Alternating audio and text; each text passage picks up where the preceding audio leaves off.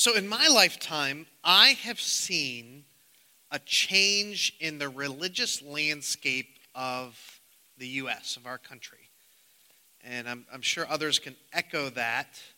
Um, I'd say, even really, especially since my years in high school, the, the, the change has been happening very slowly, but the numbers are now kind of coming out, and, and it's quite clear that in the last few years, a shift changed that America is actually no longer a majority of Christians, a majority Christian country. So there's a book I've been um, looking at by Ryan Burge called The Nones. And I also have some charts, so I, I want to put that first one on the screen. And you could see, I know you probably can't read the numbers from your seat, but this gives you a picture if you could just sort of. So, this is about church membership. And so, really, through, so are you a member of a church, synagogue, or mosque? You'd have about 70% of Americans be yes to, to one of those until the last couple years, 2018. Now that's hit 50%. So over half are not a member of a church, um, synagogue, or a mosque, a religious organization. And then, so where do people go? Like, what, what's, you know, if, if there's been a decline in that, what has grown in its place? And so, so Ryan Burge's book is called The Nones, And the, the talk about is the rise of the nones. And nones mean those who, when you ask, what is your affiliation or your religion or whatever, they'll say, no religious affiliation. You know, not, none of the things describe them. So they they have no religious. And if you look on the chart, you may be able to see the red line. That is the, the nones, where they were 5% in 1972. Now it's at 23%. And according to this poll, Catholic, evangelical, and no affiliation are equal at about 23% of the country. That's a pretty big change. And a lot of the stuff we're experiencing in our culture has to do with this shift in attitudes towards religion and, and stuff. So I, I, I always try to help, I want to often speak to, to younger people because this seems normal to them, you know, of the younger generation, because this is the way it's always been. And I want to help them understand how, how, how much of a shift this is for maybe older folks who grew up and it was kind of expected. Everyone would be a part of a church or something. And to see this change it's been unsettling. It leads to conflicts within the culture. Um, there's all kinds of debates about what role religion should play and in you know and everything, and a lot of uncertainty. Will this continue? Will will is this the the, the future? I share this not because I really want to talk about any great plan to fix this. You know, I believe God has to to act, but as we approach our, our passage and, and really this whole series we're going to do, there is a religious change happening amongst the people of Israel. And this was over a 30, 40, 50 year time frame. This change is happening a lot more quickly. And they are going through a very rapid religious change introduced by one of their new kings. And so I'm excited about the series. It's, it's going to be mostly in the book of First Kings, but we're focused on one particular prophet, Elijah. And we're going to see how he played a role, and, and hopefully over the summer we'll learn, spring and summer, we'll learn things that we get from his life. But the core question is this What will God do when his people, his chosen people of Israel, when they go astray and begin to worship the Canaanite gods, the gods of the Canaanites surrounding them. And so that's the question that, uh, you know, how will God respond to this? So our, our passage began in 1 Corinthians 16, and it talks about a new king of Israel. Ahab, the son of Omri, um, began to reign over Israel. By the way, as Pat was reading, I realized like we, we're when it comes to pronouncing Hebrew names, we're always just guessing. So if I pronounce it differently than him, he may be right, I may be wrong, I don't know. But um so Omri was actually the start of a new dynasty in Israel. And his name shows up on different archaeological finds, and it seems to be actually at the one of the peak of Israel's strength and power. And then and he sought to make uh, Israel established, and so he actually set up a new capital city in Samaria. And now he's been there long enough, and he's now handing off to his son Ahab. So that's kind of the start of the situation. Now, you notice that verse mentioned not just Ahab, but also the king of Judah, Asa. What, what's going on there? Well, about 70, 50, 70 years before this, Israel had become divided. The 12 tribes of Israel had fought a civil war. Um, 12 tribes, they divided between what you, they end up calling Israel in the north and Judah in the south. And so back in King's David King David's time, they were united, the 12 tribes into one nation. Now they've split in half, and they each have separate kings. Israel in the north has more of the tribes, and they have, they're probably stronger um, militarily. Judah, the southern one, they got the capital city of Jerusalem, which means they also have the temple and all the temple worship. And that created a problem for the Israel, people in Israel. Because can you really send your people to go worship down in effectively another country? What would happen if you did that? And so when the situation first arose, they the king at the time was Jeroboam. And Jeroboam said, you know, what will we do? If I send my people down there, they'll start to be loyal to this kingdom of Judah instead of me. And so what he did instead is he set up his own places of worship, two different temples.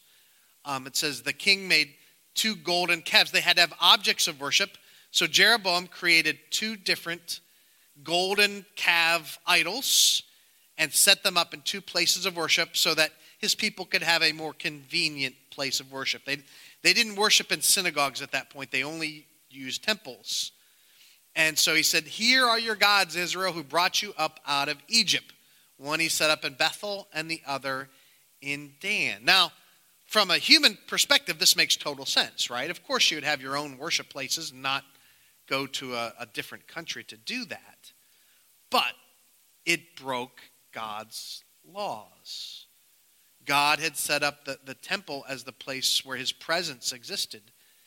Now, and also, there's that commandment of do not make an image of me. So, this is the sins of Jeroboam that is going to mention later in the passage. And so, this is the, the problem he had and the way he tried to deal with it. Now, note one thing, though. Who are they worshiping? They're still worshiping the Lord right? The God who brought you out of Egypt. They're still, in their minds, they're still aiming their worship at the right God, at the Lord, at Yahweh. They're just doing it wrong, right? They're, they're not doing it the right way. Now back to Ahab, okay? So now we have a new king. Ahab is going to continue in Jeroboam's policy. It says Ahab does more evil than all who were before him. And it says, and as if it had been a light thing for him to walk in the sins of Jeroboam. In other words, he would continue Jeroboam's policy of having these idols and worshiping at these, these temples other than Jerusalem. And, and it was a structural issue, issue. He almost couldn't do otherwise. But Ahab would actually add on and then commit a further transgression of God's um, commands and that he began to introduce the worship of Baal to his people. So he, excuse me, he erected a separate altar for Baal Baal was the chief god of the Canaanites. And um, Asherah, which is one of the main goddesses of the Canaanites. So he began to do that within Israel. And so this was normal for most nations. If you would go to the surrounding nations, they would have their gods, but they would also have temples for other gods. If you would look at ancient Rome, they loved to do this in Greece. They would have their own particular gods, and then they would add on other ones. Talked about in Athens how they even had a temple to an unknown God. That was normal. But for Israel, it was a problem. Um, what Ahab was considered was, was evil in the sight of the Lord. Now, this is, you know, talks about Ahab being wicked and evil. His people wouldn't have thought of him as this wicked, evil king that's, you know, that's torturing babies or anything like that. Like, we can get, using those words, we get this wrong picture. But, but he was moving the people of Israel away from this covenant they had with God. God's relationship to Israel was like unlike any other. And see, God had especially chosen Israel to be his people. They were the descendants of Abraham. Long before God had made a covenant with Abraham, and he said to his descendants, I will make your descendants into a people, and they will be my pe- special chosen people. And through them, God would, would, estat- would do great things. And it's ultimately Jesus comes from this, this the same covenant promise. And so by but the deal was, you know, God God brought them out of slavery in Egypt. God would be their protector. God would be the, the one that would bless them and that they would learn to follow him and his ways. But the deal was they had to worship him exclusively.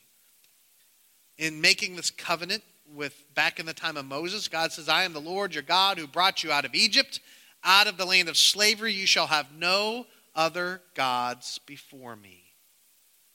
So it would be a special relationship unlike any other in the ancient world that God would have with the Israelites.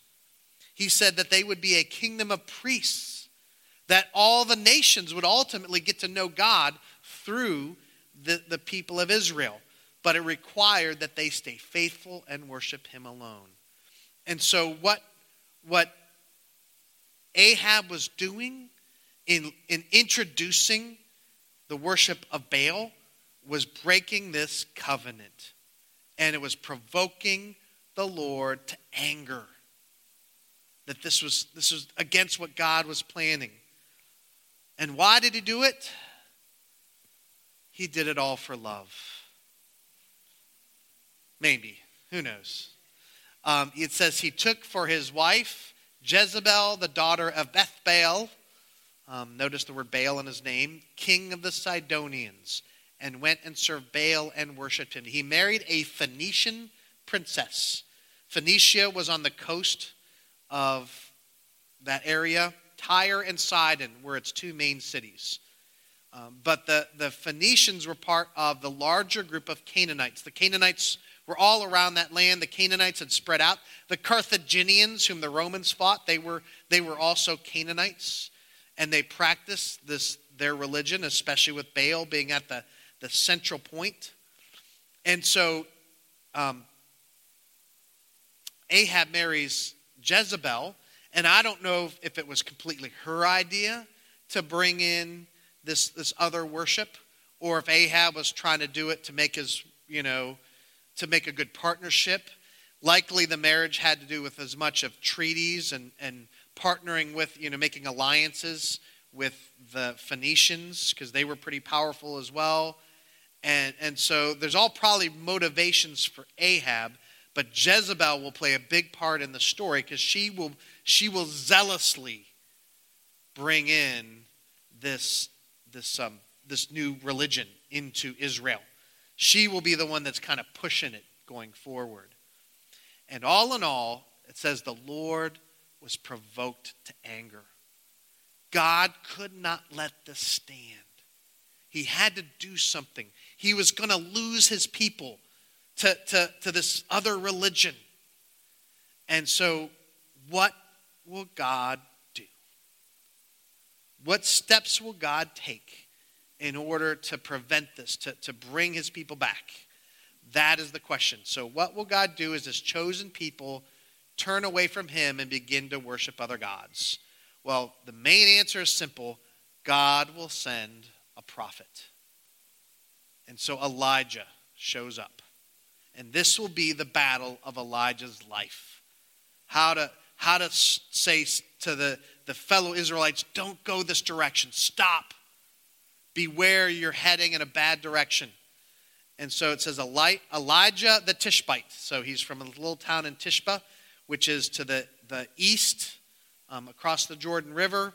But he comes to Ahab the king and said, As the Lord, the God of Israel, lives, before whom I stand, there shall be neither dew nor rain these years, except by my word. So I'm sure there was more said about why and, and the events that were taking place. And, you know, I'm sure Elijah spelled out the, the false worship of Baal being the reason. We're just kind of given the concluding statement is that God will withhold rain from the people of Israel. God will do something that will affect their prosperity, that will affect their um,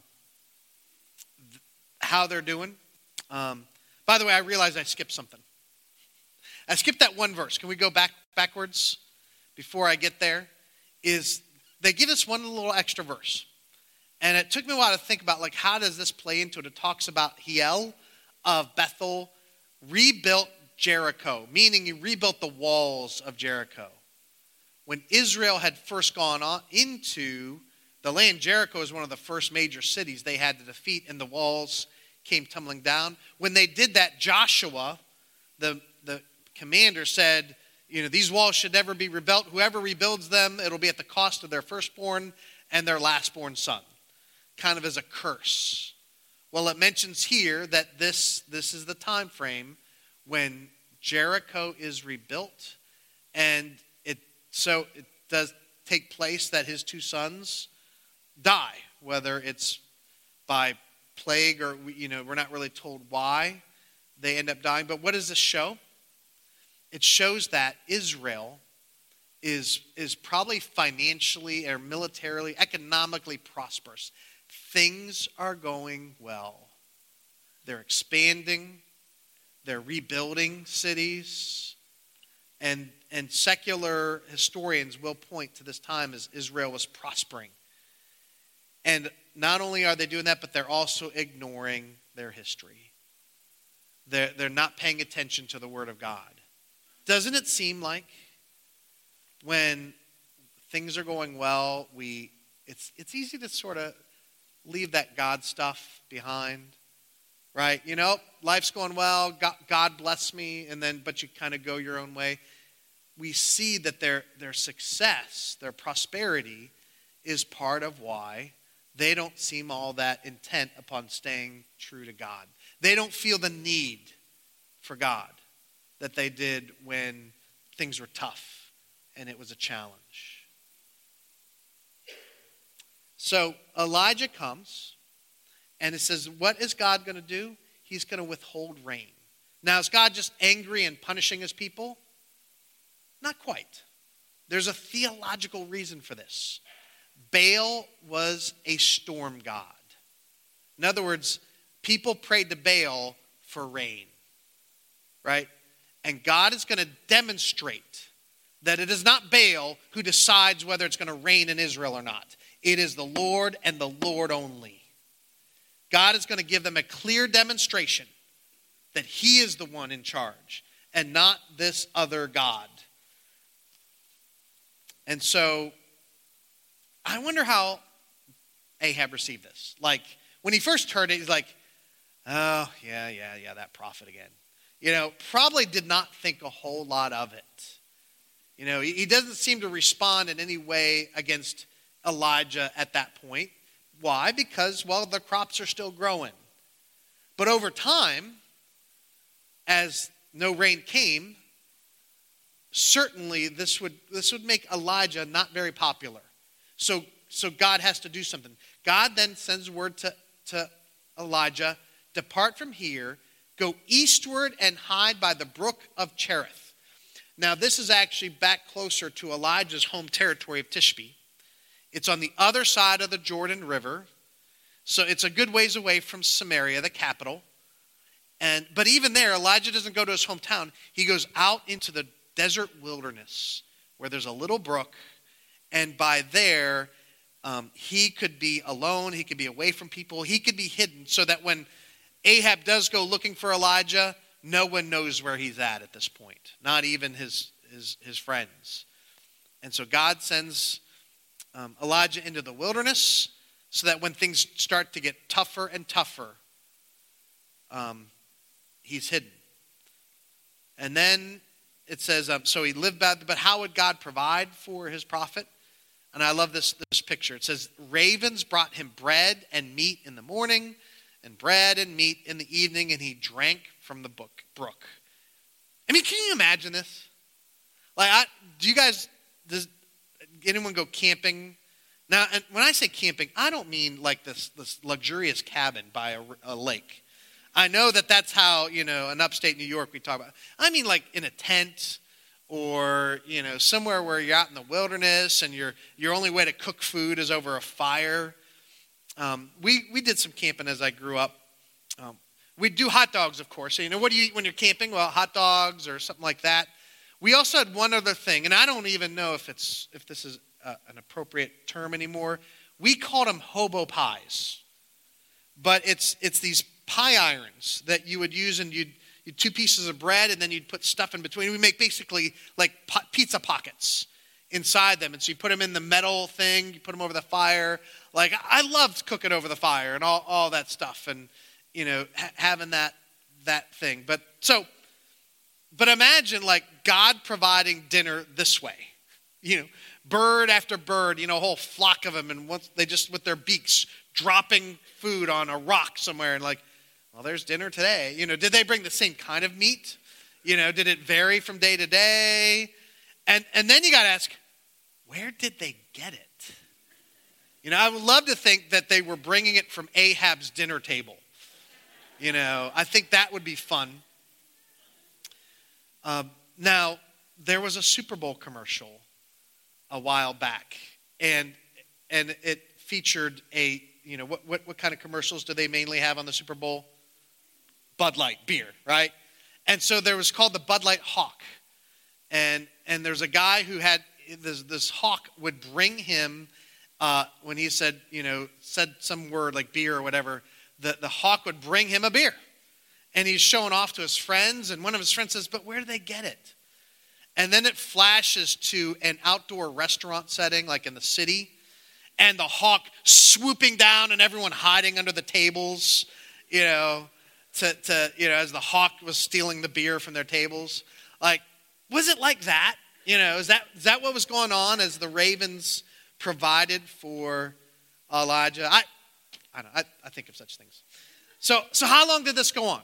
A, a, probably a few months, um, but eventually the brook dries up. Why? Because there's no rain. In, in other words, this is interesting. Elijah will feel the consequences of his own pronouncement you know, this pronouncement of no rain would affect those who did not turn away from the Lord. It would affect all the people, good and bad. Right? Sometimes you want to say, you want to pronounce judgment upon, you know, the, the evildoers. But notice how it fell upon the good and the evil the same.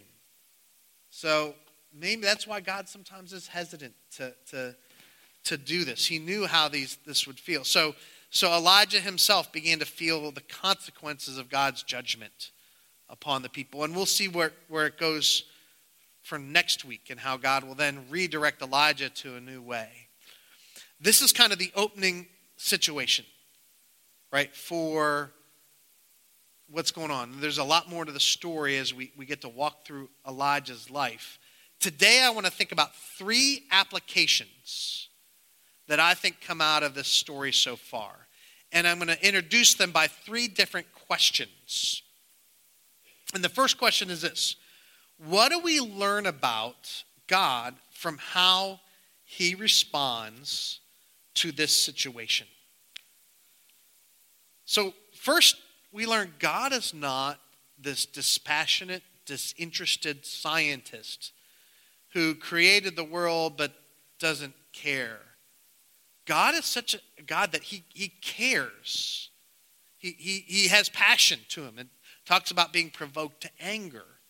So, so God is invested in how people respond to him. He's not some disinterested scientist, you know, just sort of seeing, oh, that's interesting. No, he, he, he's, he's watching. He's, no, he's involved. Now, the other critique we hear almost on the other side is especially like non-believers will read the Old Testament and say, well, this God is, he's, he's easily angered. You know, he's angered over these, these petty things because his honor is slighted in some way. And, and, and that's not it either. God is not angry because his honor was slighted. In fact, a better picture of what, what God is like in this thing is that of a spurned lover. He sees his people slipping away from them. One of our Sunday school classes is doing the book of Hosea, and that's exactly the image that that prophet later gives of God. Is in Hosea's time, um, Hosea is commanded to take back an unfaithful wife. And God says, That's exactly what you've been like to me. Even though you've been unfaithful, I'm not giving up on you. Here we see God is passionately um, caring for his people of Israel. And he's not willing to, to, you know, well, I guess they're going to choose otherwise. Oh, well. No, he's going to pursue them and seek to bring them back through Elijah.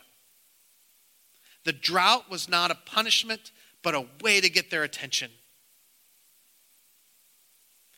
That same God has looked upon all humanity and saw that all had gone astray. Each had turned to his own way, and he was not willing to give up on us either. He came and pursued us through his one and only Son. And so that Jesus could provide a way of salvation for all who would put their faith in him, a way back into this relationship with God. So even in this, we see echoes of the, the God and Father who would send his Son in pursuit of lost humanity. Jesus says, I am the Son of Man has come. I have come that I might seek and save the lost. Second question I want to throw out for application is why was the Lord so against worshiping other gods when other nations did the same? You know, why, why was this such a big deal? Why not just say, well, okay, you can worship that Baal every so often. Just make sure my temple is bigger than his temple. No, why, why, wouldn't, why was God concerned about this? And there's three aspects to worship that I think are, are key. One is allegiance, right?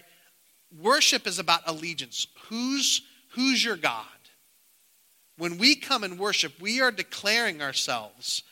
We, we are Jesus' people. He is our God. And we, we can worship no other because we are, we are His. He is firstmost in our life.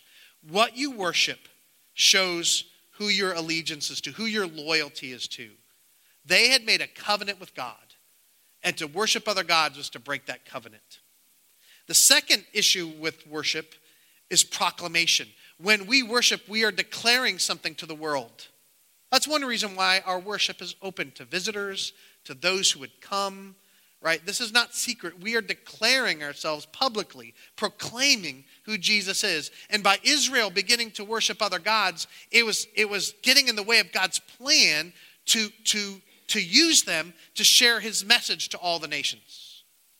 And so God was passionately about they they were meant to be the light for the Gentiles. And if they started worshiping other gods, they would no longer be that light. And the third aspect of worship, and that's true of us today as believers. You know, we are now the light of the world as we worship Jesus Christ, a, a lampstand placed in our community. And so it's vital we stay faithful in our worship to, to the Lord Jesus and Him alone. And then the third part of worship is formation. what you worship shapes who you are. The things you focus upon, the think about, the things you give your heart and mind and, and attention to begin to, to shape your inner being. The more we give ourselves to praising God, honoring Him, having grateful hearts, we, we're, we're drawn to be more like Him. Right? The more we look at Jesus, the more slowly we become shaped into His image. And so we, we set aside for an hour plus a little, right? We, we, we stop looking at our phones. We stop, we turn off the TVs, unless we're live streaming at home, right? But, but you know, we, we, we get rid of the technology, that everything else that, that wants our attention in this world, we shut all that out. And for at least an hour or so on a Sunday morning, we give our heart's attention to Him and Him alone through our singing, through engaging with His Word. That begins to shape us, form us in a certain way. What you worship shapes who you are. And God knew if they began to worship the Canaanite god Baal, they, begin, they would begin to act like the Canaanites. The third question we think about an application is this How does the time by the brook prepare Elijah for what he will soon face. So I don't think the only reason God sent Elijah to that brook was to protect him from, from Ahab's wrath. I think there was a second reason. I think there was a reason God provided for him through those birds bringing bread and meat every day. I think he was training Elijah to trust in him. Right? I mean, think about what you would. I mean, he had time to pray and think about his life and what you know, his, you know, all the things that are going on, and, and he would begin to see how God provided. I believe God was spiritually preparing Elijah for an incredibly difficult battle that he would go against. He was learning to rely on God and God alone, that it would not matter if everyone else was against him and it was just him and God, because that's exactly what would it be for Elijah. He would trust in God alone and that God was trustworthy. Likewise, how might the Lord be preparing us to stay faithful amongst the challenges to our faith? We are called to enter into spiritual training. If you are going to be a disciple of Christ in the world, if you are going to stand strong and walk in faith when so many others are walking the other way, you, you will need to be trained for battle by the Lord. Right? We all recognize the need for physical training, right? We run, exercise, you know, diet, whatever. It says in 1 Timothy 4 8, physical training is of some value, but godliness, meaning spiritual training, has value for all things, holding promise for both the present life and the life to come. We're called to enter into spiritual training. We need, like Elijah, we need time alone with God. We need time to think about Him, to, to pray, to, to engage His Word, to, to, to be alone with God. Are you setting time to be alone with God on a regular basis? Not just corporate worship, which is great, that's part of that training too, but, but personal devotional time. I challenge you, if you, if you don't do that now, begin giving God 15 to 20 minutes at least every day and say, God, I want to seek you this morning. Read a passage and just allow God to start to speak to you. Make that a focus. We need spiritual training in our lives. We need to present Him our life. We need to learn to trust Him in difficult situations. We need to learn that He provides. We need to learn to pray because not just so that we can lift up this list of prayer requests. But we need to learn to pray because when things are going wrong, who do we turn to? We need to learn that God is reliable and we can bring him to him everything. And not that he always answers right away immediately in everything we ask, but that we find that we find our answer in him as we walk with him. Have you been, been being spiritually trained? Sometimes we call that being discipled right? You want to be a disciple. It says, it says, Be strong in the Lord and the strength of his might. Or, or the call to stand strong in difficult situations Therefore, my dear brothers and sisters, stand firm, let nothing move you. Always give yourselves fully to the work of the Lord because you know that your labor in the Lord is not in vain.